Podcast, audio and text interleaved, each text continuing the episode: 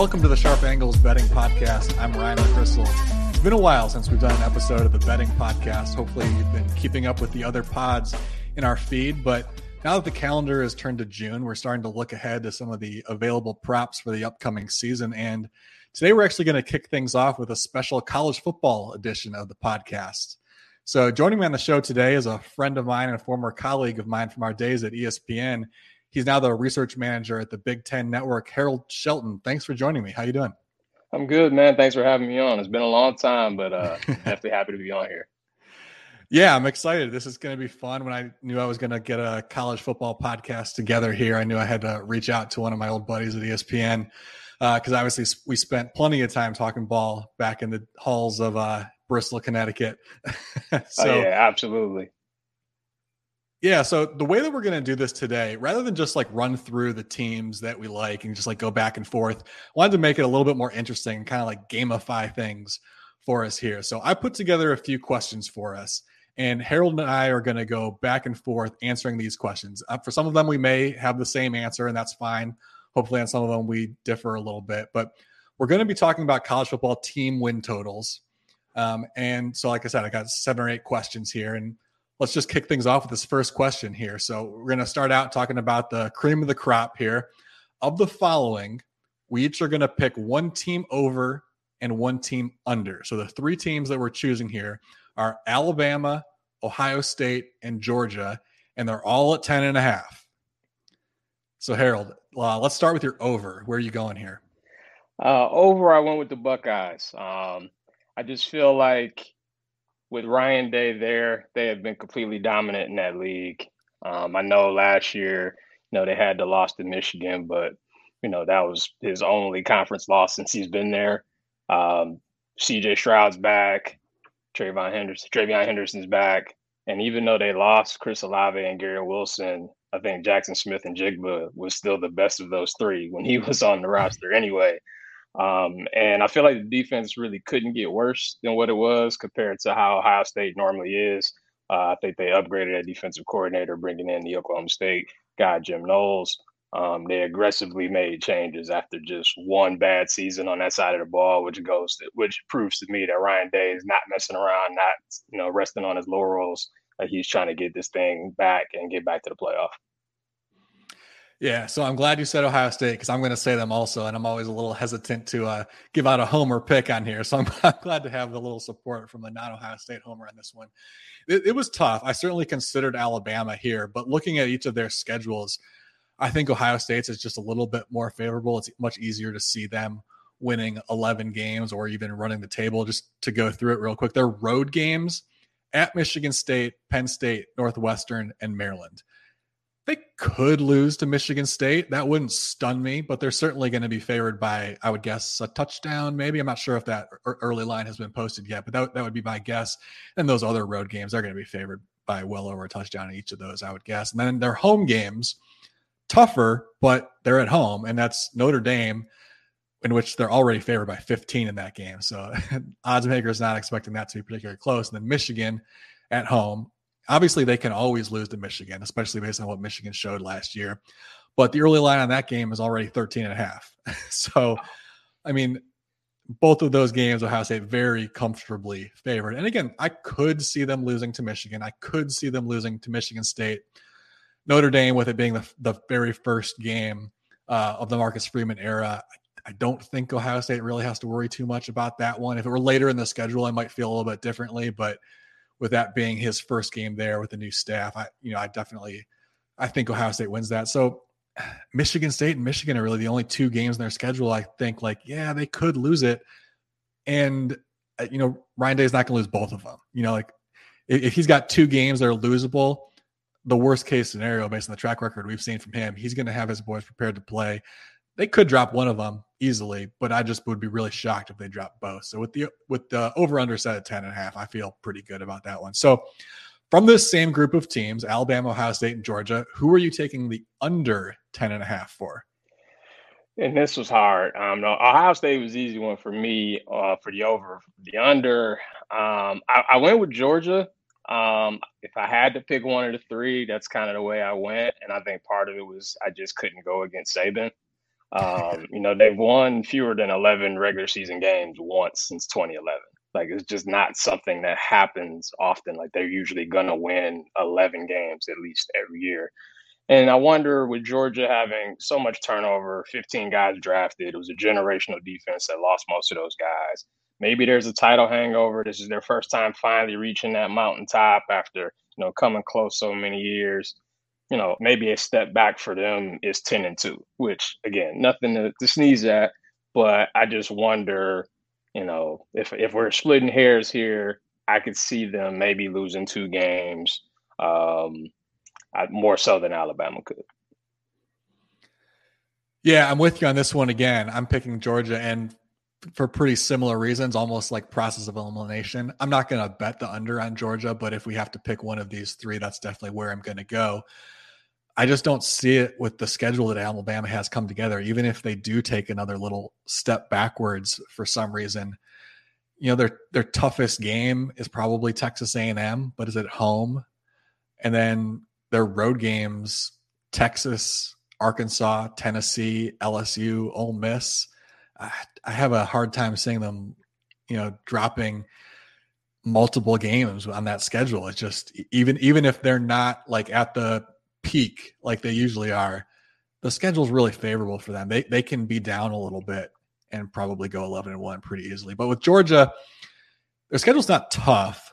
Um, but they do play Oregon. They're favored by 17 though. So that's uh we're, we're not exactly expecting that to be close. And I certainly don't expect them to lose that game. But it's a game on the schedule that you can certainly point to and be like, yeah, it could be a loss. And they're at South Carolina, which man, anything could happen in that game. I mean, Spencer Rattler could get his stuff together and that could that could be they could be really competitive and that could be an upset. They're also at Kentucky uh, late in the season if Will Levis gets things rolling there. Like I, I could definitely see that being a potential spot where they're tripped up. And then they play Florida, which I don't know. We'll get to Florida a little bit later in the podcast, but who knows? Anthony Richardson at quarterback for Florida, he's a he's a wild card this season. So like anything could happen. But there's four games right there where like I could at least make a case that those are four losable games. And I can't come up with four. I, I can't even like stretch to come up with four losable games for the other two teams here. So, you know, the schedule kind of just points me to Florida. Plus, you just or points me to Georgia. Sorry, and plus, just looking at the the style of play that they have, they're going to be the type of team that's more likely to end up in close games than Alabama or Ohio State, especially with their defense very likely taking a step back. Probably still a great defense, but they were at like an all time level last year. They probably take a step back. They're probably in more close games. And, you know, if, if you're in close games, anything can happen. Like it, it could happen. So that that's where I'm going with that one. So we're in agreement from that first question, taking the over on Ohio State 10 and a half the under at Georgia 10 and a half. So let's jump to another question here. We're going to go to the Dabo Swinney coaching tree question here. So of the following, same form as last one, of the following, pick one team over and one team under. And our teams for this one are Dabo with Clemson, the over under is 10 and a half, Brent Venables at Oklahoma, eight and a half, or Tony Elliott at Virginia, seven and a half. Harold, for your over, where are you going? Uh, over, I went Oklahoma eight and a half. Um, again, I know they lost Lincoln Riley. I know they lost Caleb Williams. A lot of turmoil there, but I think getting Brent Venables there was a a, a huge hire for them. Um, getting Dillon Gabriel coming over from UCF uh, to be the quarterback. He's got his OC with him there. Big 12, not that strong. Still don't really know what Texas is. I think Baylor's pretty good, but you know they've got some question marks. Iowa State's going to take a step back. If you look at their schedule, I know they're at Nebraska, a rivalry game. You never really know. And I know Nebraska played them tough last year, but still a game I think they win. You're at Iowa State, at West Virginia, at Texas Tech, and Texas on a neutral. You can lose three of those games and still hit the over. And so I feel pretty comfortable with the Sooners, you know, getting to at least nine wins in a so-so league. Yeah, not the team I picked. I'm glad we differed on one finally, but certainly buy all of that argument there, especially just the argument of them being in the Big 12. That league is kind of wide open this year. You know, certainly other, you know, I wouldn't be at all shocked. I mean, I think I would expect someone other than Oklahoma to win it this year, but picking who is tough. And so you know, it's kind of just sort of a mediocre year across the board through that league, at least as we're expecting it right now. And so, yeah, if you know if Oklahoma you know handles their business in close games, they could certainly get the over there. I'm going to go though with what I think is the team with the best quarterback, which is a little bit surprising considering the teams around the table, but it's Virginia. You know, Brennan Armstrong, I think, is pr- by a pretty wide margin the best quarterback of this group, which is kind of wild to say that Virginia's got a better quarterback than Clemson, Oklahoma, but he played at a really high level last year. And what also makes this a little bit easier for me to choose is just Virginia's schedule. Like the the ACC is going to cannibalize itself a little bit this year, and probably someone rises to the top and will end up being ranked. But looking at their schedule, depending on how things break, they might get to the end. When we look back at their schedule at the end of the season, it's possible they will have not played a ranked team all season, and their over under is only at seven and a half. Now, you know, Virginia is certainly in the mix of those like kind of kind of good, kind of mediocre teams of the ACC. Like, you know, I'm, I'm not feeling confident about predicting nine wins for them, but looking at their schedule, their toughest games are Miami and Pittsburgh. Those are probably the two most likely teams, other than Clemson, to be ranked uh, out of the ACC early in the season. But Clemson's not on Virginia's schedule. So Miami and Pittsburgh, both at home, both teams that man, there's a wide range of possible outcomes from there. They could both be decent and ranked the national time. They could both be bad. Those could both be wins for Virginia. They've also got Louisville, North Carolina, Coastal Carolina, all at home. Possibly losable games, but all at home. So there's five of your if iffy games that they're at home, and there's got Virginia Tech on the road. Now, if we assume that all their other games are wins, which I feel good about, those games are Richmond, Illinois, Old Dominion, Syracuse, Duke, and Georgia Tech. That's six W's right there. And they got to get to they got to get to eight wins to hit the over.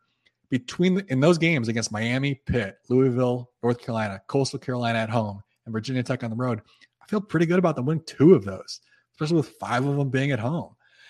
They got a really good quarterback. There's a little bit unknown as far as like the changing of the offense, obviously, with Elliott taking over there. I think the sort of YOLO ball offense that they had last year. We're expecting that to be dialed back a little bit. But also, like they were so good at it. Uh, Tony Elliott is not stupid. He's not going to completely eliminate that from the offense. It worked for him last year, so they're still going to do some of that. So I, I still expect them to be a pretty explosive offense, and I, I think eight or nine wins is pretty realistic for him. So I'm going with the over for Virginia. You took the over for Oklahoma. So the under, where are you going? Yeah, I thought Clemson 10 and a half was high. Um, I know Dabo's got the track record and they've been in the playoff a bunch, but quarterback situation still unsettled. You know, obviously they lost both coordinators. I just kind of wonder if the defense takes a little bit of a step back. I know the ACC isn't as strong, and we, we've talked about that, but just I feel like to win the way that they did last year, you have to have a completely dominant defense because the quarterback situation was just a disaster. And yes, it should be improved, but does that mean that they go 11 and 1 or 12 and 0? I kind of have my doubts there. Do have some tricky games. I know they're at Wake Forest early in the year. Um, they they play at Notre Dame later in the year. Get NC State at home, who's talented, beat them last year. So I wouldn't be shocked if they lost two of those three games, especially if that offense continues to struggle. Yep, I'm completely with you on this one. This was probably the easiest question uh, for me of the ones that we're going to answer today. You know, because they lost early and and then they just were kind of like out of sight, out of mind.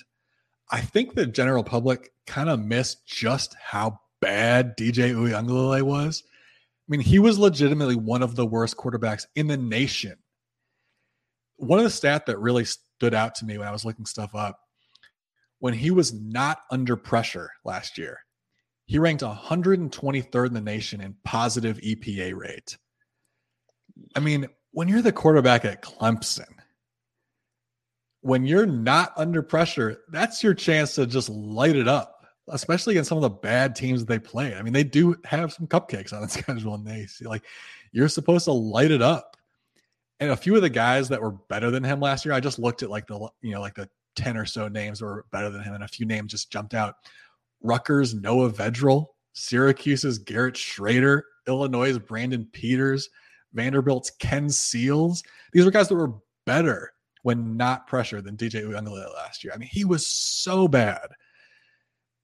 I mean, their their struggles last year, a lot of it was on his shoulders. And you know, obviously, we, his freshman year, we saw some flashes of what he can do. He certainly looked a lot better in the limited playing time. So, like, it's very reasonable to think that he improves. But it's I don't think it's realistic to see him go through a full season of being absolutely awful and suddenly expecting him to be like what we thought he could be.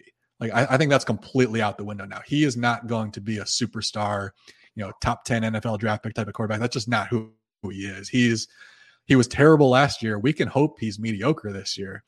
But you nobody goes from being in that like Brandon Peters, Noah Vedral conversation to suddenly being like Joe Burrow or something like that. Like that's just not happening. And if you don't have a quarter, I mean, if he's gonna be bad to mediocre, you're not going to win 11 games. Like, I, I just think that's really far fetched. And, you know, like you mentioned the schedule, like at Notre Dame, they're at Florida State, at Boston College, at Wake Forest. I mean, those are some road games where, you know, they're pro- they could go three and one, but like I expect them to lose at least one of those games. All of them are losable. They've also got NC State. They're they probably underdogs in that game. Louisville, Miami, South Carolina. Like, I mean, I just rattled off eight games right there that I don't think we either one of us would be shocked if they dropped any one of those eight. So to think that they're going to go 11 and 1 like that's that seems really far-fetched I, am with you i was shocked by that by that number they, they do not deserve that kind of respect right now yeah if, to be up there with ohio state georgia and alabama on the win total line that that scene like i know again the acc is like not as good as those other leagues but that was really really surprising yeah, it is. It's way too much respect. It's it's so much respect that we don't we don't see win total lines shift a whole lot usually. Usually we, we see like the juice will shift a little bit, but this is this is so bad. I I wouldn't be surprised if it dropped to nine and a half at some point, or or maybe if you shop around, maybe it is out there at nine and a half. And if you know if it were out there at nine and a half and you wanted to take ten, I probably wouldn't do it, but like you you could probably justify that. But ten and a half, no, thank you. All right, now to the Brian Kelly portion of the podcast. This was another easy comparison one to go to. We're going to pick one of these teams to go over their win total, and it's of course LSU at six and a half, Notre Dame at eight and a half. So his former school projected to give be about two games better. We got to pick the over for one of these guys. Where are you going? Uh, I actually went LSU over six and a half there. Um, I know LSU was a mess but that's still a very, very talented team and a talented program. Mean, Kelly clearly can coach. He's proven that. He's done magic with quarterbacks. He's got Jayden Daniels coming in from Arizona State. Myles Brennan's back as well. Ton of talented guys from the portal that they added in the secondary. Um, they got a lot of winnable games early. You know, I know they get Florida State, they get Southern, New Mexico, UAB. You know, if you can just kind of split – some of those non-Alabama, Texas A&M games in the West, I feel like there's a path to seven there. Yeah, I'm going to go the other direction, but this was one of the more difficult questions, I think, because six and a half is a very low number for a program like LSU. Like there is exactly. plenty of talent in there to get seven or eight wins. One of my big questions with them is I just I just have no faith in Jayden Daniels as a quarterback. He was pretty bad last year. And he's another guy, like we were talking about with DJ Uiagalelei, who's showed flashes. Like he's had some games here and there where he's kind of put it together, but he was pretty rough last year. One stat on him that jumped out to me: his on-target rate on the deep ball ranked in the 16th percentile among quarterbacks over the last five seasons that's rough. Um, yeah. And that's potentially an area where LSU could succeed because they got some guys at receiver, especially Kayshon Boutte. Um, so if he's not able to deliver those deep ball to them, that's going to cause the offense to sputter. But the other aspect to this is, I mean, the one thing that we know Jayden Daniels can do really well is run. Like he's got mobility, but that's just not really something that's ever been a successful part of the Brian Kelly offense. Now, I, he's never had like a superstar athlete back there, but he has had mobile quarterbacks, guys who are capable of running. Probably the best example of that was Brandon Wimbush, who he like kind of had some success with, but like the athletic Wimbush's athleticism was never like a focal point of the offense. It was more like it was there for Wimbush to fall back on. It was it didn't really ever feel like Kelly was trying to tap into that much. He also had Ian Book recently, who was like a, a pretty decent athlete, not on Jayden Daniels level, but certainly had the mobility to run. And they did incorporate, you know, design runs for Book fairly often. But again, it was like a it was a secondary part of the offense. And with a quarterback like Daniels, who doesn't really throw the ball that well, especially the deep ball, and who is such a dangerous runner who has potential in that area, I feel like you kind of got to design the offense around that and like make that the focal point of the offense. And then maybe things open up for you more downfield. And then maybe he starts hitting those passes because you start getting some one on one situations or some guys who break free. Like that could then make him better in the other areas where he struggles. And I just don't have a lot of faith in Kelly doing that because we just, you know, we, we've seen a, a, he's had a long track record of, you know, running a different type of offense. So I kind of by default, I talked myself out of LSU. I'm going to take Notre Dame, even though, you know, I, I think eight and a half is they're going to take a step backwards this year. There's no doubt about it. And eight and a half is going to be tough, especially when you have what we think pretty confidently as a built-in loss at Ohio State to open the season. They also play BYU in Vegas. That's a tough game. Clemson's on the schedule at USC. That you know, there's a lot we don't know about USC yet, but that feels like that might also be one that we should consider a loss. North Carolina, Boston College is another one. Again, like who I mean, who knows what Jurkovec can do? Like there's a wide range of outcomes for them, but that's a team that could potentially pull an upset in a big game this season. So I don't feel great about it, but I've, I talked myself out of LSU and Daniels, so I'm going to go with uh, the Notre Dame there. So let's do another head to head one here. And we're going to go to some struggling teams down in Florida. And I thought this this question was particularly interesting because they meet up the final week of the season and looking at their schedules, I think it could come down to both of these teams going head to head for the over basically they could enter this game in the same with the same record so florida and florida state their over under is six and a half for each of them and that final game of the regular season could very easily decide. So, where are you going? Yeah, so similar to uh, the last question, I kind of went more just based on which coach I trusted more, um, and so I'm going Billy Napier here. Mm-hmm. Um, I think what he did at Louisiana was great. Um, all he did was win and win and win there. Um, you know, I think he has great ties to that program, and the schedule is great. They get six of the first seven at home, get a chance to kind of get rolling a little bit. They, in addition to the Florida State game, they also get Vandy at the end of the year. South Carolina's in November as well. Um, and I know we talked about Anthony Richardson earlier, and uh, last year it was kind of the back and forth with him and Emory Jones. There's no more carousel now; like he's the guy.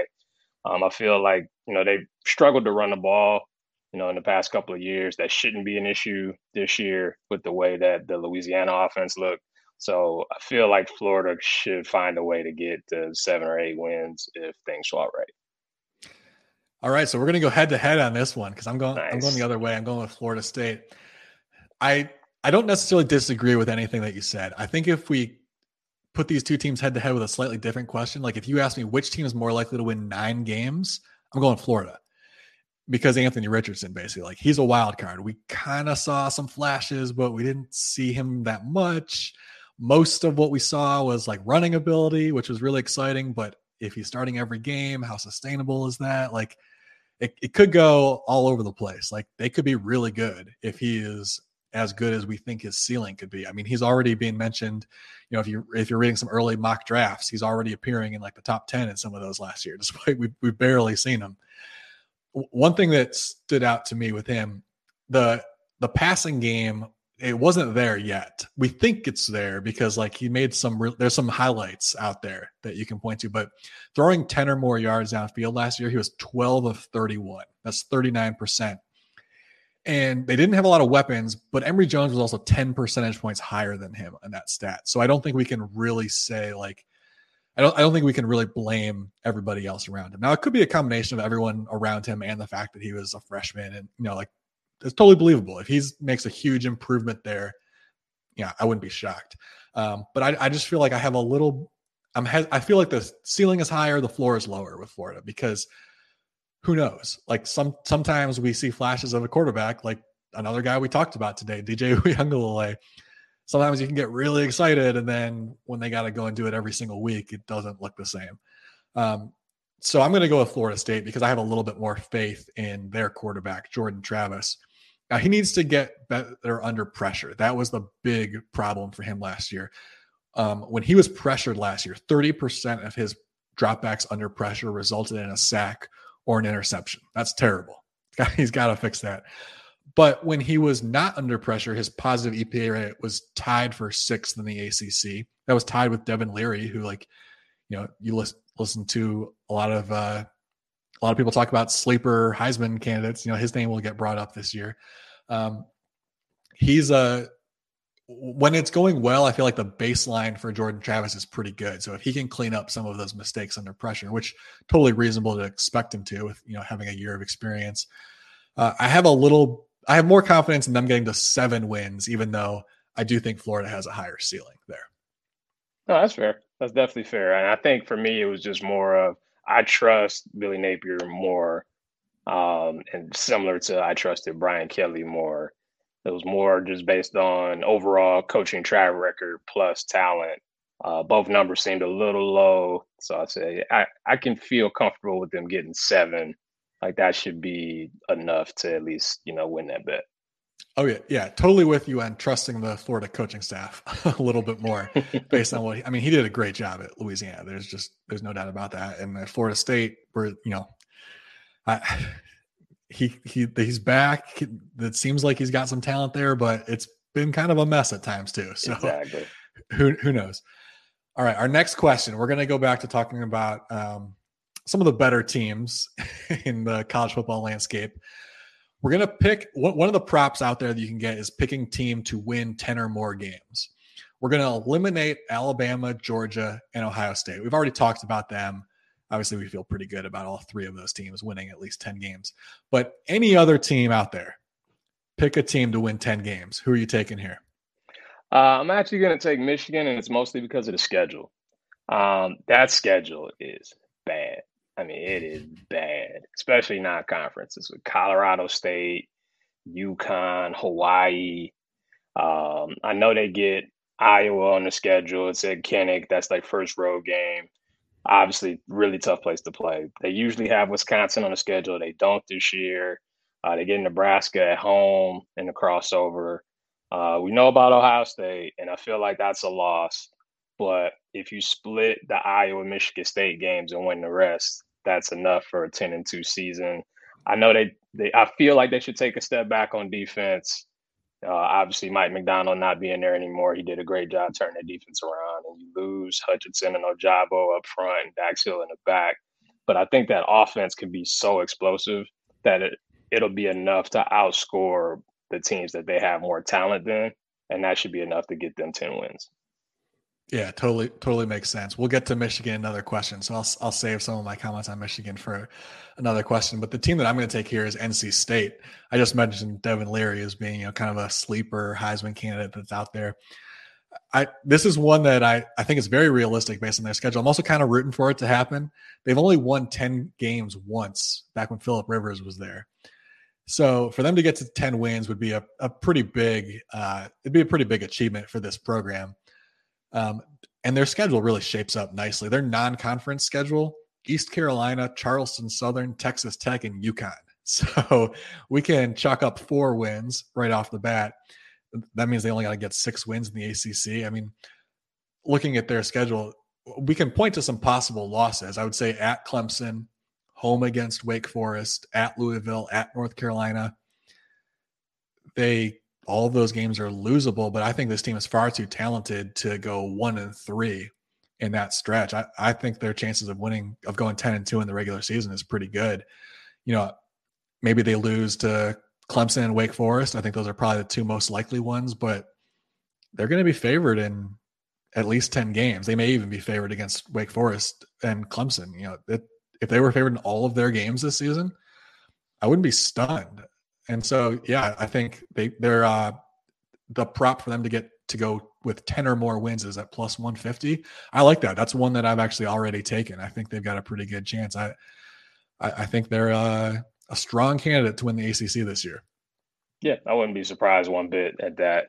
Um, that was part of the reason why I had Clemson under the 10 and a half because I yep. felt like NC State would be a team that could knock them off. Um, I really like them a lot, and I think you know that talent kind of showed in the win over Clemson a year ago, and I feel like they could take that step this year.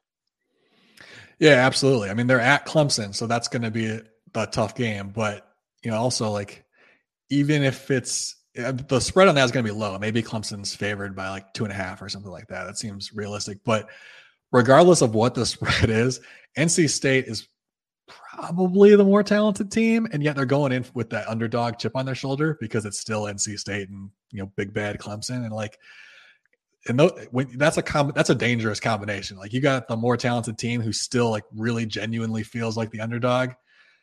The the that uh that that team is usually the winner in those matchups. So I, I like that. All right, we're gonna stick with the same question, but we're going to eliminate the most likely candidates and try to get, get one long shot bet out here. So we're going to say you've got to pick a team to win 10 or more games, but their odds have to be plus 500 or longer. Now, before we get to Harold, your answer, I'm just going to read off a few of the teams that feel like just below this threshold. Just so if you're listening and you're wondering, like, man, how could you not pick whoever? I'm just going to like rattle off some of these teams that are sort of a long shot, but didn't quite meet the plus 500. We've got Penn State plus 250, Miami plus 250, Wake Forest at 250, Oklahoma State at 300, UCLA plus 400, Ole Miss and Tennessee both at plus 450. So those were some of the quasi long shots that you could certainly make a case for, but how we framed this question, they didn't qualify. So a team with plus 500 odds or longer to win 10 games, who are you going with, Harold? Yeah, this was this was a really really tough question. Um, but I I rolled the dice and I went with Michigan State at plus seven hundred. Um, I feel like obviously we know Kenneth Walker was fantastic, and you can't replace him. But they did get a couple transfers in Jalen Berger, uh, the former Wisconsin running back, and Jarek Broussard from Colorado, uh, the 2020 Pac-12 Offensive Player of the Year. I feel like the combo of those two guys should be enough to at least be pretty good. Maybe not exceptional like Walker was, but at least be pretty good. I think having Payton Thorne back for another year as a starter will certainly help. Uh, Jayden Reed surprisingly coming back, I think helps as well. Uh, just another year in the system with with Mel Tucker, and he continues to add uh, people from the transfer portal. I think to kind of you know speed up the rebuild. Um, it's been impressive so far, and I think just schedule wise, um, I think the biggest things. I don't think they beat Ohio State. You get Wisconsin and Minnesota at home, and then you get Michigan and Penn State both on the road. And so I feel like if you take care of home outside of Ohio State and then split those two road games, that could be enough to get the 10. It'll be tough, but I think it could be enough to get the 10. Yeah, no, that that's not the team I chose, but I definitely considered them for this. There weren't a whole lot of teams I liked. I mean, obviously, you know, most of these, maybe none of these teams are going to win ten games because we're looking at long shots. So it's hard to come up with ones you like. But th- they were definitely on my list. I decided to go with a little bit more of a long shot. It's it's certainly not likely, but I think I can make a pretty good case for why Purdue at plus fourteen. I thought about them. I thought. All right, nice. yeah, and it's at plus fourteen hundred too. So like, I feel like it's it's a long enough shot that it's kind of like worth it's worth your time. So they went eight and four last year. They got you know they were kind of a team that by the end of the season, uh, they were they were playing. You know they weren't at that top ten kind of caliber team, but they were playing as well as anybody in like the ten to twenty range in the rankings, even though they weren't getting that kind of respect. But they were playing at that level, and it had a lot to do with Aidan O'Connell, who returns for them at quarterback. I'll throw out a couple stats on here, especially in regards to how he handles pressure. His positive EPA rate versus pressure compared to quarterbacks over the last five years ranked in the 81st percentile, playing at a very high level under pressure. His positive EPA rate on third down, 86th percentile. So he's playing well under pressure, playing well on third downs, pressure third down situations. And also a really big one is he is exceptional at avoiding negative plays. He really has mastered that offense. runs it incredibly efficiently. His rate of producing a play of negative one EPA or worse last year was 14%. Compared to quarterbacks over the last five seasons, that ranks in the 95th percentile. So he's at an elite level. And that's a big deal when you're playing in an offense like Brohm's offense at Purdue. Like he runs that so efficiently. He's mastered it now. And, you know, with one more full year under his belt, like could he ratchet it up to another level to the point where he's you know really actually being mentioned among the top quarterbacks in the country which he hasn't been to this point despite playing pretty close to it? I wouldn't be shocked. And if he's playing at that high level you know they're going to get to 8 and 4 easily i think. And to get to nine, ten, win like win a couple close games it could happen. You know let's look at their uh schedule real quick. Their non-conference is also a part of this too. I should mention Indiana State, Syracuse, and Florida Atlantic. So check off that three and zero oh non-conference schedule. They also do not play Ohio State. They do not play Michigan. They do not play Michigan State. So they have. I mean, especially when you factor in the non-conference portion of the schedule. I mean, you're you're the uh, Big Ten researcher, so I'll ask you: Is this the easiest Big Ten schedule ever? I mean, I think Michigan's my rival with, with, Colorado State, Hawaii, and UConn. Um, but yeah, it's, it's weird because Purdue usually has a game or two where you know they'll get a TCU or they'll they'll go to Missouri or you know I think they opened up a Louisville uh, to open the Brohm era, and like they usually have like too tough of a non-conference schedule for you know what their talent level was at the time and them mm-hmm. just trying to be bowl eligible. And now that they seem to be at a level of competing for the Big Ten West, the schedule has lightened up, and now it's like, okay, we should start three and zero, oh, and then from there we'll kind of see what happens. Uh, you're absolutely right about O'Connell. Like I was doing some stuff on him uh, last week, and like he had 81 completions in his final three games of last season for 12 touchdowns, three picks, and for over 1,200 yards. And like, wasn't Bell missing? Bell David. I think Bell he sat out the bowl game. Yeah. And yeah. then Brock Thompson went off for over 200 yards against Tennessee in, in, a ridiculous Music City Bowl. I, I, think part of the reason Purdue only won, you know, eight games is because they were trying to figure out the QB situation early, yep. and you know they had a couple clunkers. I know that they lost a game to Minnesota. They probably shouldn't have lost, and they had Notre Dame on the ropes, but had the wrong quarterback in, and he wound up throwing a couple picks. So um, yeah, with O'Connell having a full season, I think they could be really dangerous. Yeah, absolutely. I, I mean, the it's just a perfect storm rather than having the easy non-conference, avoiding Ohio State, Michigan, and Michigan State. They're my pick to win the division and go to the Big Ten title game, uh, probably to get thumped by Ohio State. But you know, that's still like a big step for that program to get to that point where they're you know, winning the division. I, I, definitely think they could do it, and I think they could do it by winning ten games this year. All right, so let's move on to our next question. Uh, we're going to jump to some of the uh, not so high profile team teams who are not going to approach ten wins this season, but we're going to talk about some of the coaches who are on the hot seat. So, of the following, we're going to pick one team to go over their win total, one team to go under.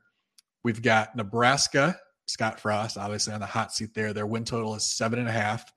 We got long, the longest tenured coach here, David Shaw at Stanford, definitely on the hot seat after last year's performance.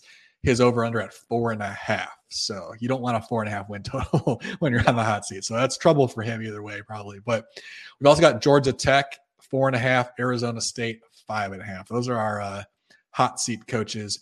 Who do you think is going to go over their win total and uh, maybe uh, put off that uh, dreaded pink slip for a season? Uh, it might be surprising, but I'm actually going Arizona State despite all of the turmoil that they had. Just, that's a really, really low number. And I think, you know, the Pac 12, it's better, but still not great. They hit the portal hard. Um, got Paul Tyson, who transferred in from Alabama. Obviously, Bryce Young beat him out, but he was still like a highly touted recruit. I assume he would come in and take that job. And they really, really hit the portal hard, like I was saying. You know, I know they lost some guys um, in that running back room, but but added some depth there. Brought the running back in from Wyoming.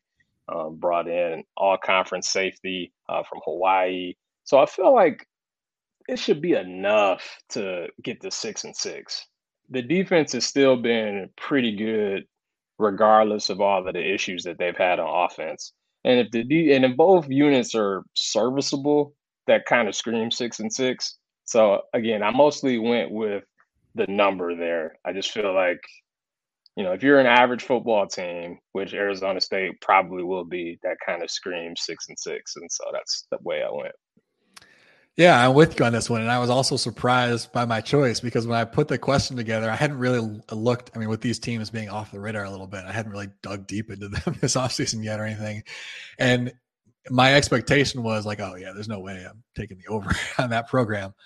But when I looked a little closer at the number and the schedule and the other teams, like I, I landed on Arizona State because you know, they they got crushed by the transfer portal and by graduations, especially on offense. But like you said, they've added some guys. They also had Emory Jones to come in and compete at quarterback too. Like they're going to have a quarterback competition between two guys who we haven't really seen them play at a high level, but they have talent. So you know, if one of those guys hits and plays decent football for them, you know, they should probably get to six a six and six kind of season. And also just looking at their schedule, they've got three guaranteed wins, which sets a nice little cushion them to start with Northern Arizona, Eastern Michigan, and Colorado. So those are three wins. And then they also play Stanford, who is one of the other teams we were considering. And I would certainly lean towards picking Arizona State in that game. So that's maybe, you know, if, if you think that's an easy win over Stanford, you can maybe argue that's four wins that you're spotting them with. Then you only need to get two more. Some of the other winnable games in their schedule, they're at Arizona. They could win that easily. That, that's a program that's on the rise a little bit, but you know they could certainly win that game at Washington State. That's another program going through a little bit of a uh, going through a regime regime change. They've lost some guys that could be sort of a rebuilding year for Washington State. Then they're at home against Washington. I'm not sold on Michael Penix, so uh, I I think that you know Washington could be a really disappointing team this year. So I wouldn't be surprised if Arizona State won that. Then they're at home against Oregon State who's kind of like the opposite of Arizona State in the sense that not as much talent, but like very stable, well coached program. Um, but you know, in any given week, like, like, Arizona State certainly has a talent to pull off that win. So I, I see three easy wins, maybe four. And yeah, just like the schedule and the talent, like the program's a mess. Like if they went 10 and 2 and it all fell apart, like I, I would kind of be like, yeah, like maybe we should have seen that coming. But I, I just think it kind of shapes up as uh, them at least being the best option uh, of the teams that we mentioned here. So for the under, we both took Arizona State. So the three teams left are Nebraska, Stanford, and Georgia Tech. Who do you think is going to get un- go under their win total, which would very likely signal the end of their tenure? I, I think the Nebraska number is too high. Um, and I saw, I think they were favored to win the division by some, and again, I know that they lost a bunch of close games last year, and I get that. You know, they were had a positive point differential despite being three and nine, and they had an even point differential on nine Big Ten games despite losing eight eight of them. Like it's crazy, but they are five and twenty in one possession games under Scott Frost. Like five and twenty. like that's kind of who you are. That's not a blip. That's a program thing. And I can't trust you until I see that change. And they just kind of find ways to lose games that they shouldn't have lost. And I know some of that was turnovers. Uh, Adrian Martinez is not there anymore. I know he, for as dynamic as he was, he kind of had a propensity to give the ball up at the absolute wrong time.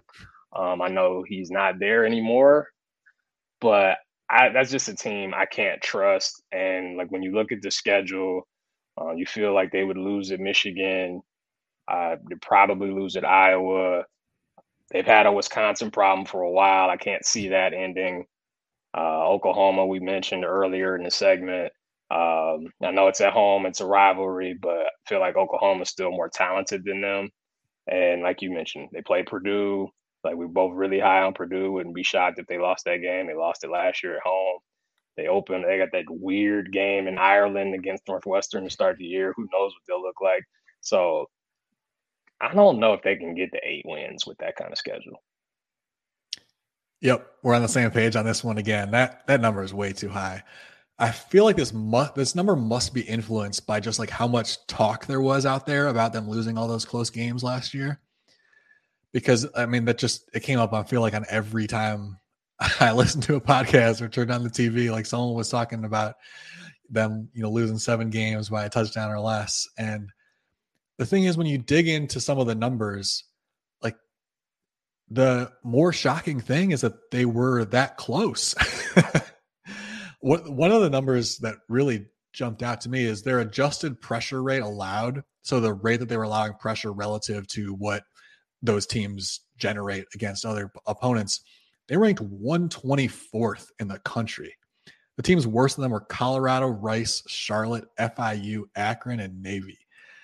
And Navy, obviously, you know, we sort of put an asterisk next to them without much of a passing game. But man, like if you're getting mentioned with those programs, you are just not good. Like you're you're a three and nine team. That's just all. If you can't protect the quarterback, you're bad.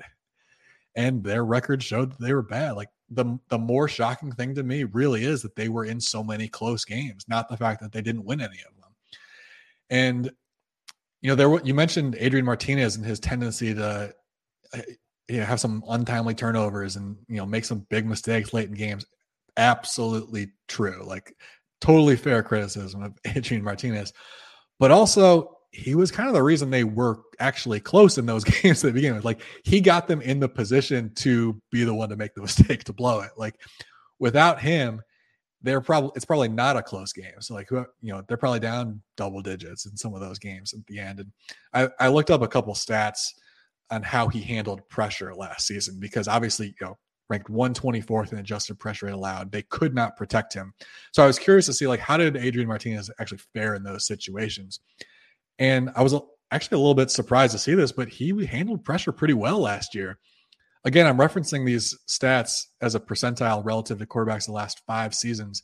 His completion percentage under pressure, 80th percentile. His sack interception rate under pressure, 62nd percentile. His positive EPA rate under pressure is 76th percentile. So he was above average to actually kind of good when he was getting pressured. And you know, it's probably because he had a lot of practice because he was getting pressured a lot. But you know, like they were they were blowing it. The offensive line was blowing it and forcing him into these bad situations. And he was truly doing the as about as well as you could expect under those conditions when you look at some of those numbers. Do we really is it going to get better with Casey Thompson or uh Chubba Purdy or Logan Smothers back there? I, I cannot with any confidence, I certainly cannot say so. Maybe we I mean we at one point we thought some of those guys had a high ceiling, so like it could happen. But man, I, I think it's a, a really big leap to just assume someone is going to come be an upgrade over Adrian Martinez, right? Yeah, I would agree. And you know, if this number was closer to you know six and a half, you know, mm-hmm. I'd be more inclined to say, oh yeah, I could see them winning seven. But eight just seems like a stretch. And like you said, Adrian Martinez was a big reason that they were in a lot of the games. And in addition to him like making the mistakes, they had some just team losses, like whether it was special teams against Oklahoma or Michigan State, whether it was the defense letting down against Minnesota or Michigan, whether it was the offensive line, like you said, against Iowa, like it was a full team effort. Like it wasn't one guy that was, you know, the reason for these losses. And like each unit kind of took a turn, you know, depending on the opponent. And I feel like that's a lot to change to go from three to eight when you have issues at all three phases like that. Yeah, and like you said too, this isn't this wasn't like an isolated incident. This has been a trend a little bit for a few years. And when you have those team losses year after year, it's usually the coach's fault. like that's and again, maybe it changes. Like maybe it does change. You know, like I know they've you know kind of reshuffled some things, and but I mean, from three to eight seems like a lot you know, I feel like a lot would have to go right. Absolutely. Completely agree. All right. So we got one question left, and we've actually mentioned each of these teams already, but I wanted to make sure we got a little Michigan State talk into the podcast because you're a Michigan State guy. So you've already talked to them a little bit about both of these teams. So I'm curious to see where you're going to go when they're put head to head. We're going to take the over on one of these teams Michigan State over seven and a half or Michigan over nine and a half. Yeah, I went Michigan State over seven and a half just to give myself a little bit more margin for error. Um, I feel better about them winning eight games than Michigan winning 10 games. Like, I wouldn't be shocked if Michigan went nine and three. I'd be pretty surprised if Michigan State finished with less than eight. Um, and I think part of it, and we mentioned the offense, you know, earlier, but I think the defense should be a lot better. It, certainly can't be worse than the secondary than what it was a year ago. Uh, I mean, they allowed the most passing yards in the country, and like I know, you know, passing yards per game is not the best metric to use by any stretch, but they were still, you know, bottom third, bottom fourth in the country in a lot of those, you know, passing metrics. And I think they tried to address that in the portal. I think Mel Tucker himself is like helping out with the corners. Like they like they completely completely moved on from uh, the previous regime that they had uh, coaching corners, and he's kind of taking more of a hands-on role there. You know, I think the fact that they added, you know, Aaron Brule, linebacker from Mississippi State, you know, they added Jacoby Windmon, a linebacker from UNLV, super athletic guy. Um, and I think just the fact that it's another year in the system, they don't have to play like super base, you know, defense. They could kind of be more exotic. I think with another year in the system should help them. And I think the fact that the defense being better, the pass rush being better, should allow them to not have to win as many close games or rely on one guy like they did last year in Kenneth Walker. Yeah, I'm I'm with you on this one also. Um, I think if you asked me, I guess this is sort of like sim- similar to our Florida Florida State conversation a little bit. I'm more confident in saying like that I know what Michigan is. Like I know who's showing up for Michigan every week. Like they're going to have a good run game behind Blake Corum. The defense, although probably takes a step back, like it's going to be solid. They're going to be a run and D kind of team. But whether that produces a 10 and 2 record versus like a 9 and 3 or may, you know maybe worst case scenario 8 and 4 like I don't know. Like I I just anything could happen because you're, you're when you're playing that style of play, you're lending yourself to more likely to be in a close game. And you know, with the defense probably taking a step back, I don't know if they're, you know, they're, they're more likely to lose one of those close games. Similar to what I said about Georgia too. Like if that's your style of play, like your your odds of an upset are just a little bit higher than a team that's you know going to throw the ball around. But with Michigan State, like they're the far more volatile team. I think. Do oh, you agree? Absolutely, absolutely. Okay.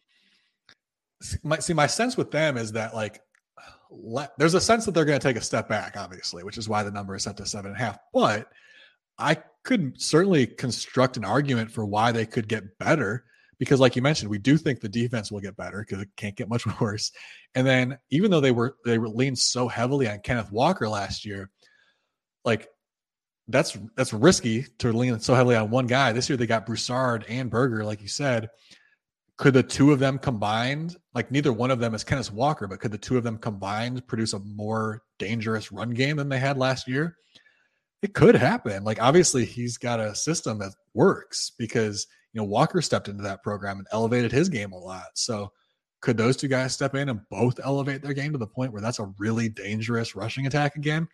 I think so. Like I, I think that's very realistic. But there's they're more volatile. And I'll ask you another question before I get to what I was going to say.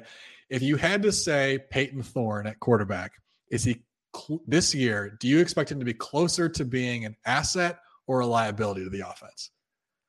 I'd say closer to asset, but I'm not like stamp of approval on it. Like I, there have been there were too many performances last year where you're just like, man, what's wrong with this dude? Like he like it was, it was complete hot and cold. Like the Nebraska game, the second half. I mean, they don't win without Jayden Reed returning the punt for a touchdown.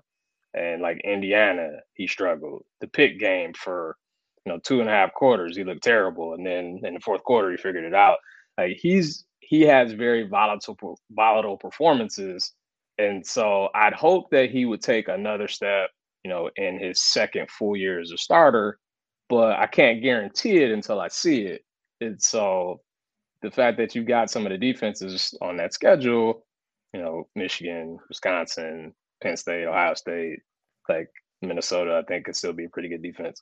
Like that's still tough sledding. And so if he doesn't play well in some of those games and you know they get injuries up front and he's running for his life, like that could be a problem. Okay, yeah. I'm glad I'm glad you said that because that's the direction I was going to go too, as far as making a case for why they're so volatile, is that his play is so volatile. And so like if the run game does take a step back, like maybe the you know Bruce and Berger combined, like, you know, maybe that just they can't replicate last year's run game and Thorne continues to be so volatile. Like, yeah, I, I could see how maybe it falls apart a little bit this year and, you know, seven and five, six and six, like may, maybe that happens. So, uh, but I wanted to put some numbers behind what you were just saying with Payton Thorne's uh, volatility. I just looked up his QBR in Big Ten play last year, and I'm just going to run through the game log. And I know this is clearly not going to come as a surprise to you, but the numbers are kind of funny when you see it them actually uh, written out. I'll just go in order of the games 39, 94, 20, 48, 91, 90, 26, 94. That's crazy. Yeah, like that's absolutely crazy. I mean, I would much rather have that because there are there's four games in there of 90 plus where he's playing great football. So I would much rather have that than like a Sean Clifford who's just consistently being blah. Right. Like, so I would much rather have a guy who can be great on any given day. But I mean, he also had three games where he was under 40. Like he had some yeah. some real duds. I mean, and, and one of them was the Ohio State game where you could you can kind of excuse him to that because they fell behind so fast. Yeah, that, like that game just, got away in 10 minutes yeah. and it was like, all right, pass rush drill, have fun. Yeah. yeah. Yeah. I mean, even a struggling defense like Ohio State, like with as much talent as they had on defense, when you put them in a situation where they're playing with a lead, they're, they're going to dominate. So you can kind of give them a pass on that. But like there's, you know, there's still other games on there where he was a liability to the offense. And so that's why I sort of feel like, man, anything could happen. Like if, if he is consistently playing at a level where he is, you know, if his, if, I guess I should say, if his worst performance is mediocre, like if he just eliminates the really bad outings and he gets to a point where he's giving you some great games, but his down games are only mediocre as opposed to terrible, and the run game stays really strong, like, yeah, that Michigan State could win 10 games, like you said earlier. Like, I, I think that's a reasonable bet to place, like you mentioned. So,